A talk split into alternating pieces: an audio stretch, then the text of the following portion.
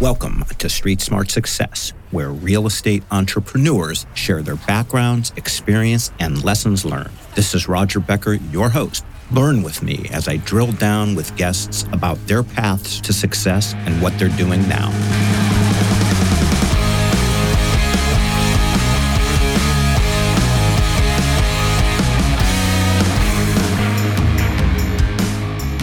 So today we have with us yet another incredibly successful real estate guy. And but unlike a lot of my multifamily guests, he is in a just a glowing, brilliant spot of the marketplace right now. He is in triple net retail, amazing track record. And most exciting, he is now on his own shingle he is a repeat guest, I want to say, which means we had a great conversation the first time. He is the founder of what is now Rooster Equity. He is back on Street Smart Success. Ben Kogut. Ben, welcome back to Street Smart Success. Thank you, Roger. What an intro. I am honored to be here and can't wait to uh, dive into it. Okay. The first question is this. This is this is the hardball question. I mean, I don't know if you're Ben, I don't know if you're going to be able to handle this one. But are you ready? What's the timing of what you're doing? What, why now? Why hanging your own shingle? And tell us all about that because I'm sure it was not a impulsive decision. Yeah, great question. I, for the last five years, was in charge of raising capital for a firm that was laser focused on buying triple net commercial real estate.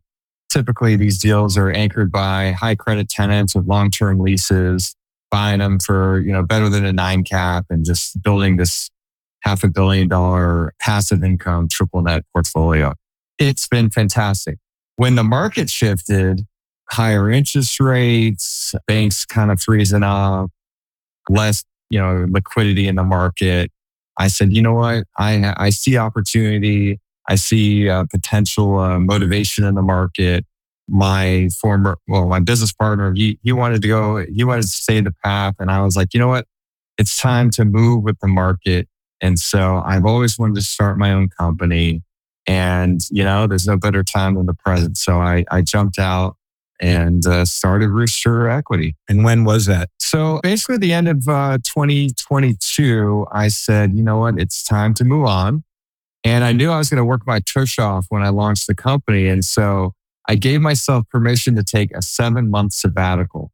Oh, right on. And so the first seven months of 2023, I was uh, traveling and, and learning and praying and visualizing exactly what I wanted to create. And so, you know, that's, that's really what I was focusing on. And then, uh, right. So we're in December of 2023. So around, okay. So this is kind of interesting. So in May, I had a very spiritual experience. And I know this is, you know, mostly a real estate conversation, but you know, I'm not, I am, I'm Jewish and, and I'm proud to be Jewish, but I, I don't really consider myself like a religious guy. But I was in New York City for my 41st birthday in May. And I was trying to lean more into my spirituality. And so I went to this place called the Ohel which is where the, the famous, like most popular rabbi of our time is buried. Have you heard of this place? No, no, I have. Is it, is it in Brooklyn? Not in Brooklyn. It's uh, near JFK. It's like uh, our, so Queens. Queens, Queens, Queens. Yeah, thank you. So I went out there and what you see people doing is they, they're sitting around writing, writing, right? Basically writing a letter as if you're writing it to the Rebbe. And so I started writing. I started writing for, you know, first and foremost, like health and happiness for friends and like naming people. And, and then I started really focusing and praying for my business and figuring out, okay, what I wanted to do and all that kind of stuff. And I really had a, a spiritual epiphany, which sounds, I don't know what it sounds like, but it was my truth. And uh, at that point is when I said, okay, sabbatical's over. Let's get to work. And so it's, and then from that perspective, this also, I don't know what this sounds like, but I do feel like I have, you know, God on my, behind me as I move forward towards this journey of making something happen. And that takes away all the fear, you know, like starting a business, starting a company is scary. And so I realized that, you know, if I have that spiritual spirituality behind me, it really, you know, and you, and you believe that like everything happens for a reason, the way I believe, then there's really nothing to, to be afraid of. Does that make sense? Of course it does. You kidding me? Dude, dude, I'm I'm here in the land. I'm in I'm in Northern California. I'm in the land of fruits and nuts, man. I mean, I trust me. I I, I get it. No, no, no. I I'm the I'm the first guy to understand what you're talking about. But here's here's my question. What was the spiritual epiphany exactly?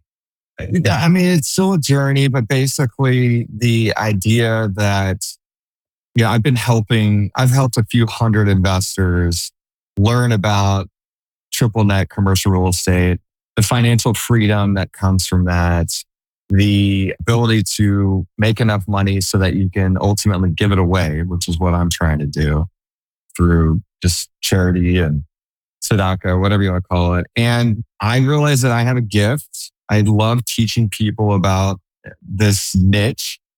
And I figured, you know, I've learned so much along the way. I've, I've personally invested in like 45 deals. And so I wanted to visualize and create a educational platform, an investor club. I wrote a book, you know, just started, you know, creating content, doing these podcasts and just sort of sharing the wisdom and the lessons that I've learned along the way so that I can help other people, you know, fulfill on, on whatever their personal missions are. And so that, that was really what I got really clear about. Which Rebbe was this, by the way? This um, is Schneerson. Nachman. Yeah. Was the last name Schneerson? Schneerson. Is it Schneerson? Nachman? you caught me off guard there. Um, I think it's Nachman. The Rebbe. No, I think Nachman is Schneerson. I think Nachman was his first name. And Schneerson, oh, okay, I think. I, I Schneerson. you know, if he if he were born, if if the guy would have been born today, his name would be Ben Kogut. You know what I mean? Oh. It wouldn't be it wouldn't be Menachem Sher, well, or whatever. That, but uh, but you, know, know something like that. Might it would, it would be James Goldberg. You know whatever. It, it, wouldn't be you know whatever the heck it was anyway. So well, okay, you know, a lot of wisdom there, and and you know, passing on the wisdom is really what what it's all about. All right, I got it. Okay, and so I did see a number of deals cross my path or across my email specifically since you and I last spoke. And it looked like a lot of single tenant retail. And, and I guess before I even ask that is you said that, you know, the, the, the kind of the jumping off point was that there's been a move in the market. And so what's that move in the market and what's the opportunity around that that you said this is time to do this? What is it?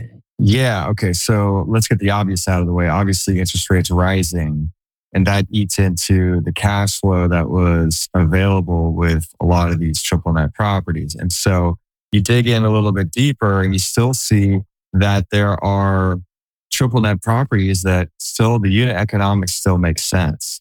So what I mean by that is you know these these tenants are selling enough widgets to be able to be profitable be able to pay the rent and you know trickle down to have cash flow available to passive investors which is what i focus on.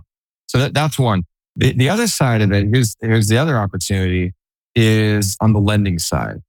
You know many of the banks are they they froze. They're not doing deals. They're starting to thaw but uh, I've seen some some opportunities to get into the private lending side, and I have a lot of friends who are originating loans, mezz debts, first lien positions, all sorts of creative financing.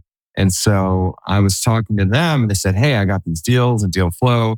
I just either they don't have time or they don't have the the network to to raise the capital." And so I, you know, have that network. I've been doing it for years. And uh, I have a lot of friends who are looking for places to place their capital. And so I wanted to create a, a way for people to uh, join the investor club, get access to a variety of different types of deals, both from the mostly around triple net. So on the equity side as well as on the debt side. And then basically uh, created a, a customizable fund to be able to allow people to pick and choose specific deals that they want to get involved in. And, and hence that, that's what Rooster Equity is about. So I'm a guy that maybe I'm to, I want to go out and acquire a, a Starbucks in, in Fort Worth, but a bank's not going to lend. Maybe that's not a great example, but let's just stick with it. But I can't, so I'm to, you're going to lend me the money. Yes. So yeah. So we we can we can do that. I'll, I'll, give you a specific example. So right now I'm working on a deal, Chipotle as an example. Chipotle is going to sign a 15 year triple net lease. So our part, we'll, we'll partner, we'll uh, go build them a building. And so it gives investors like yourself the opportunity to invest and own a piece of a Chipotle credit, long term lease deal, going to be passive income almost immediately. I mean, it's going to take some time to get, once it's up and running, then it's just like we can hold it, cash flow it, we can sell it, make a profit. Well, it'll probably be a blend of the two. We'll probably cash flow it for a little while and then, and then flip it depending on uh, where we're at in the market. But yeah, just, just another example of, you know, someone that may want to put 100 or 200K or 500K or whatever it is and own a piece of a Chipotle deal that otherwise you have to be able to put together. I mean, these deals are worth, you know, three and a half to four million dollars. And most individual investors don't have that type of access to capital. And so, and so that's not a debt. That's not debt. That's equity, what you just described, correct? That's an example of equity. Okay. So let's talk about debt. So another deal I'm working on as an example is a chain of schools slash daycares. They build themselves their own buildings and they're a strong company. They sign a 15 year lease and once they've built their buildings, they want to continue to, to own it, but they need to pull some equity off, off the capital stack because they need that equity to, for some other reason, usually to go build other buildings. And so the pref equity, which is, it's technically equity, but it looks and feels like debt, will come in, will buy out a portion or a large chunk of the equity in the project they will continue to maintain. So there's a first lien on there. So they'll maintain and guarantee the debt. We're going to come in, we're going to buy out their equity. They're going to, the deal's already cash flowing. So we're going to receive cash flow, really, really attracted, strong cash flow on day one. That's the passive income part. We're going to be secured by shares of equity in the project as well as a personal guarantee. And we're going to be you know, in place for somewhere between probably six to 18 months with a 12 months of minimum interest. And yeah, I mean, that's, uh, that's just another example of like more on the lending side of what I'm working on. And what do they, so for 12 months, what do they pay? It's going to be somewhere between 15 to 20%. Got it and how much goes to your investors in that deal. And if that's too granular or whatever. Yeah, let's uh, let's just table that one. I mean, join my investor club. We'll get into more of those details. You know, okay. that kind of thing. Roosterequity.com. I'll throw that out there and you can see all these types of deals. All right. I'll be the first one to do that after this podcast. I, I want to be included because it sounds exciting. Is it all single tenant or do you do, you know, do you ever do small strips or two tenant or this kind of thing? Yeah, definitely open to multi tenant. It's a great way to diversify. Most of my experiences in multi tenant, I'm starting to see just similar to what we're seeing in the multi-family space, where the assets still are fundamentally strong. It's just they might have placed the wrong debt. In other words, it's the debt situation has made put a lot of pressure on the on the ownership structure and so we're seeing opportunities like that as well in retail. It's not as prolific as what's happening in multifamily because we were able to, you know, we see a lot of more uh, 10 year fixed. And so versus a lot of multifamily was just super low cap rates and adjustable mortgages. And so I do see that there are going to be opportunities to scoop up and steal some multi tenant shopping centers. I think medical, I still think that's a great asset class. There's another asset class, which is, I don't know if you've dabbled in cold storage, which is, you know, quasi industrial. It's basically just a big industrial building that's frozen inside and has triple net leases. great, great cash flow on that. Huge demand in that. I mean, we've seen throughout the pandemic a lot more uh, food companies out there needing places to uh, store their products. And so that has, I mean, the numbers on those deals are pretty meaningful. So, yeah, those are uh, a few more examples of things I'm working on. This is just me going by memory from when you and I last spoke, which has been a couple years, which mm-hmm. that in and of itself is amazing to me. But what you guys did in that, in your partnership, previous partnership, I think it was just a lot of like, you know, very fundamental, old school, but really effective strategy around acquisitions, meaning it was just a lot of, I think, phone bank, mailer kind of stuff, maybe not, but you were just reaching out to a zillion landlords and you'd eventually just get a great deal the old fashioned way, but it worked. So I guess my question is, will that, A, will that be similar to the acquisition strategy moving on? And then part B, is that even in the last couple years, retail has gotten a lot more in favor as other assets have gotten out of favor. So that's like a two part question. What's the acquisition environment like? Yeah. So I'll recap how we were doing it and how I'm sort of modifying it a little bit. So the, the secret sauce for buying, you know, half a billion dollars worth of real estate was being very specific about what we were looking for, which was the, the triple net assets and basically looking, we had an analyst looking at, you know, a thousand deals a week, of which maybe somewhere between one and three deals would fit in our criteria. So we would make just a lot of, basically make a lot of lowball offers. That's, that's really what the, the secret sauce is. And when we make the offers, typically we don't send a, a letter of intent. We'll send a purchase contract, preemptively send a list of references as well as qualifications. And then uh, we'll promise the, uh, the seller that usually it's within two weeks, more or less. we'll personally visit the property and uh, not, you know, not waste anybody's time. And so that won us a lot of deals. We were typically also the and the last and final tip that I would give somebody is be the first offer. So if something comes on the market, make that offer psychologically. And I don't, I'm not a psychologist. I don't know why, but that has yielded tremendous results being the first one in the door. And so I highly recommend, you know, make that offer, make it low. You're going to get countered usually. We're almost never the, the top uh, monetarily, but, uh, you know, we move fast through making the contract. We slow down intentionally during the due diligence. You don't want to rush that. But yeah, so we would, you know, look at a thousand deals.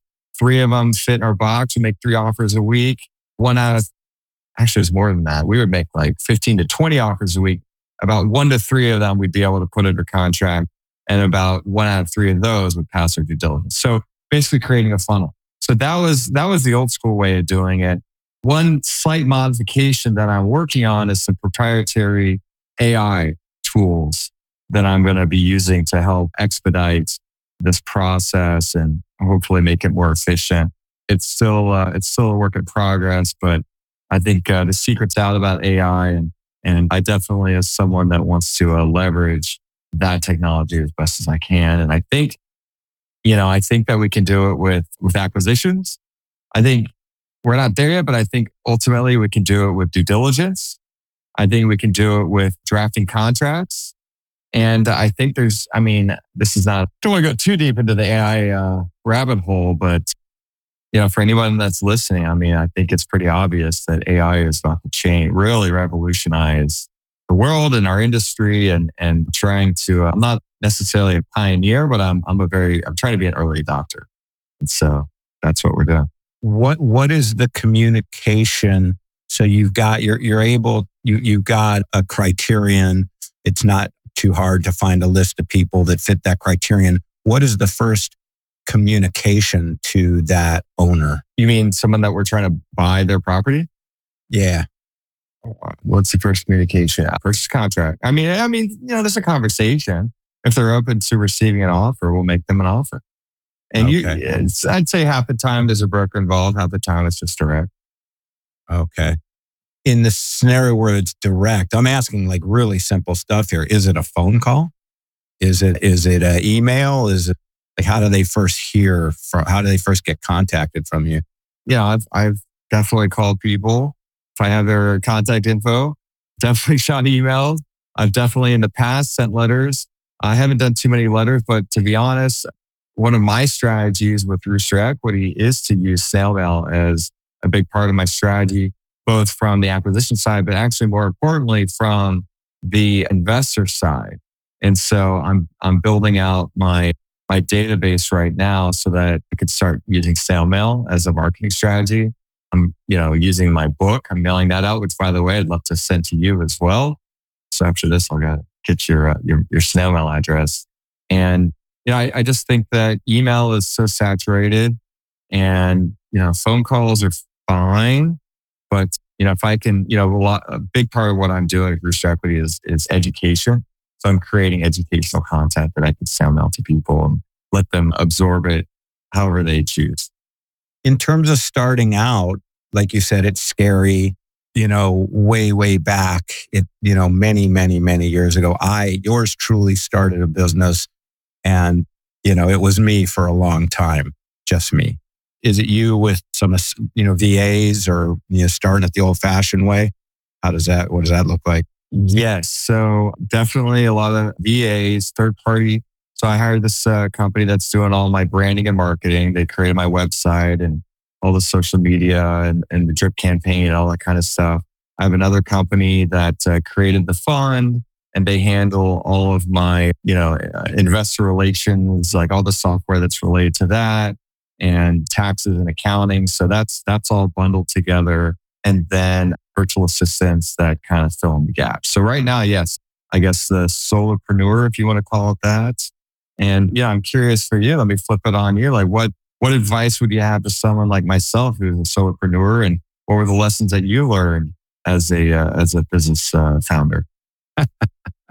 Different businesses. I was in the advertising business and I had no idea. And I was in my 20s. I had no clue what I was doing. So it's just different it was it was different. You know, it was a different business altogether. I don't even know if I could have any advice. You're you're you're a trillion miles ahead of where I was when I started my business. I don't I don't think any I could give you any advice that that would be of useful to you or to my listeners, and it wouldn't wouldn't bore everybody to boot.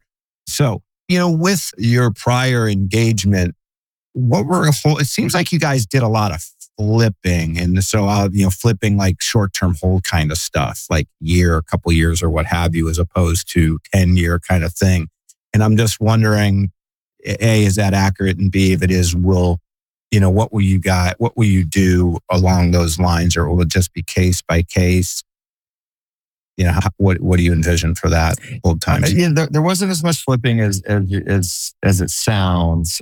The mentality really is to to have a long term hold with these deals that are cash flowing on day one, I think that a lot of people are looking for is for that consistent monthly passive income.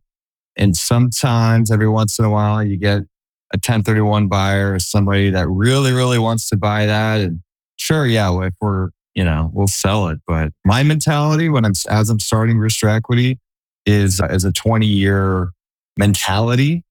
So I'm not necessarily going to hold properties for 20 years, but I'm looking to build a foundation of uh, investments that uh, will allow us to, you know, continue to benefit from, you know, what always happens, which is property. You know, there's always dips, but properties and real estate will continue to appreciate in value.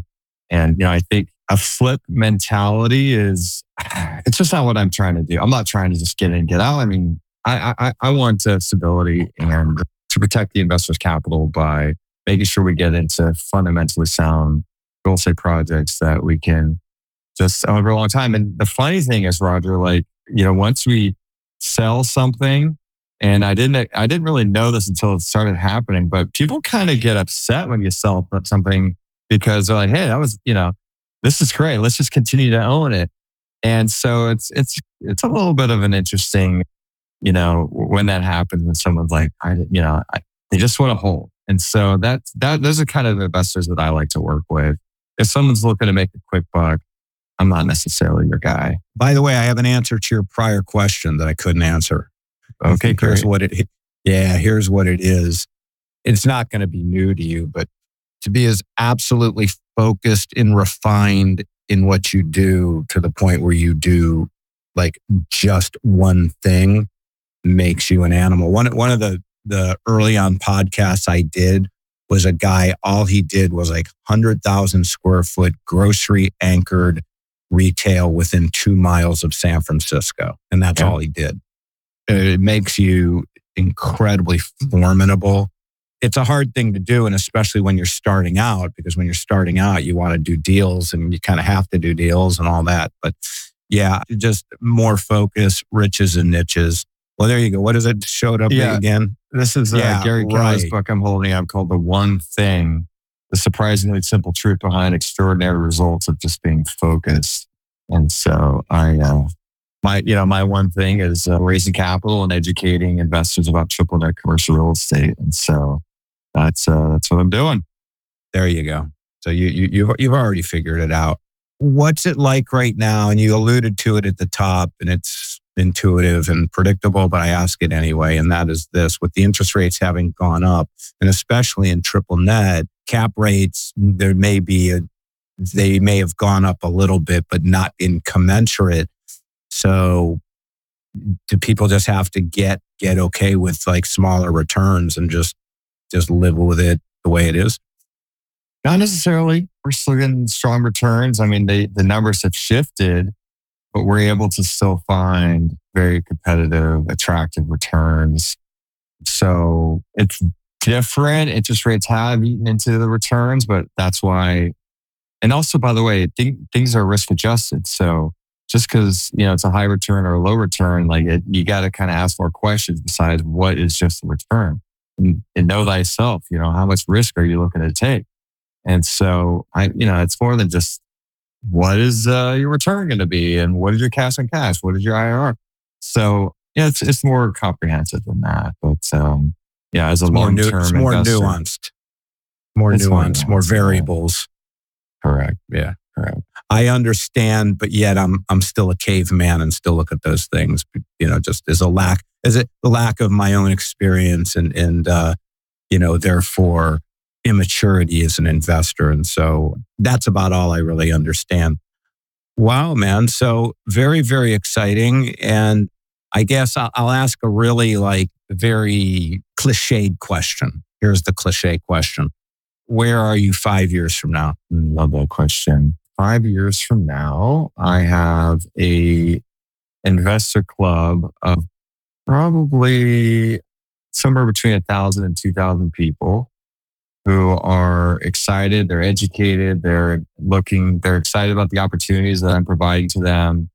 I have more sponsors and deal flow people hitting me up looking for access to those investors. So that side of the business is just really, really thriving. And, you know, hopefully, uh, a personal note, married with kids and, you know, uh, still in Austin. And hopefully the commercial real estate market is, uh, you know, still strong. And there's always opportunities in, ups and downs. So I'm not really concerned about that. And hopefully uh, we'll do a couple more podcasts I see. and You know for that matter, Roger. We, we got to do a deal together. I know we do. We do have to do a deal. If you have a minute after we're done, we'll talk. But we will talk. You know, you just said something that that like was the most obvious thing that I didn't ask, and now I realize it because I'm like so like have not had coffee yet this morning. So you're a capital. So you're not uh, you're not going to be an operator. You're finding other sponsors. So it's a, it's a blend of both. I see opportunities on both. But yeah, right now I am, well, the couple deals I mentioned, I'm originating those myself. But yeah, a big part of my strategy to be able to scale is to partner with groups that I have vetted that have deals and deal flow. And therefore they can, you know, I could basically help them access my investor club through Rooster Equity Fund. And that's, that's, that's how this will work. That's how I'm going to scale this. And that way I don't necessarily have to work, worry about the day to day. And, you know, I can have experience, people that have a lot more experience or doing whatever they're doing. And therefore my one thing will be the raising the capital and the educational part of it. and basically helping people get access to deals that are private deals that they wouldn't be able to have access on their own. Okay. Give us the recap of how one gets a hold of you, how they get your book. If there's a, a an attractive, available single woman out there, unmarried, you know, how, how do they get a hold of you? So roosterequity.com. Why Rooster? Well, my last name is Kogut, K O G U T. Kogut, thanks to my Polish ancestors, means rooster. And so that is why I called the company Rooster Equity. And then I started digging into the symbolism of roosters and, you know, all the, you know, nest egg and early rising and, you know, all those kind of wonderful metaphors that we could play with along the way.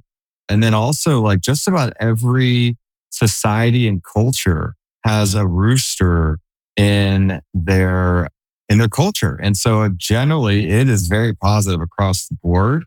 And so I thought that would be fun. And then lastly, chatting with a uh, patent attorney, a trademark attorney, and he's like, look, you know, everyone is this rock or this tree or whatever. And, and like, no one's doing the rooster thing. So I, I thought that would be fun. So, and then, uh, you know, so that, that's more of the story. So the book, you can access my book, roosterequity.com, my investor club, roosterequity.com. And I'm on all the social media stuff uh, at Ben Kogut and looking forward to connecting with uh, further with you and with all of your listeners and, you know, doing the things.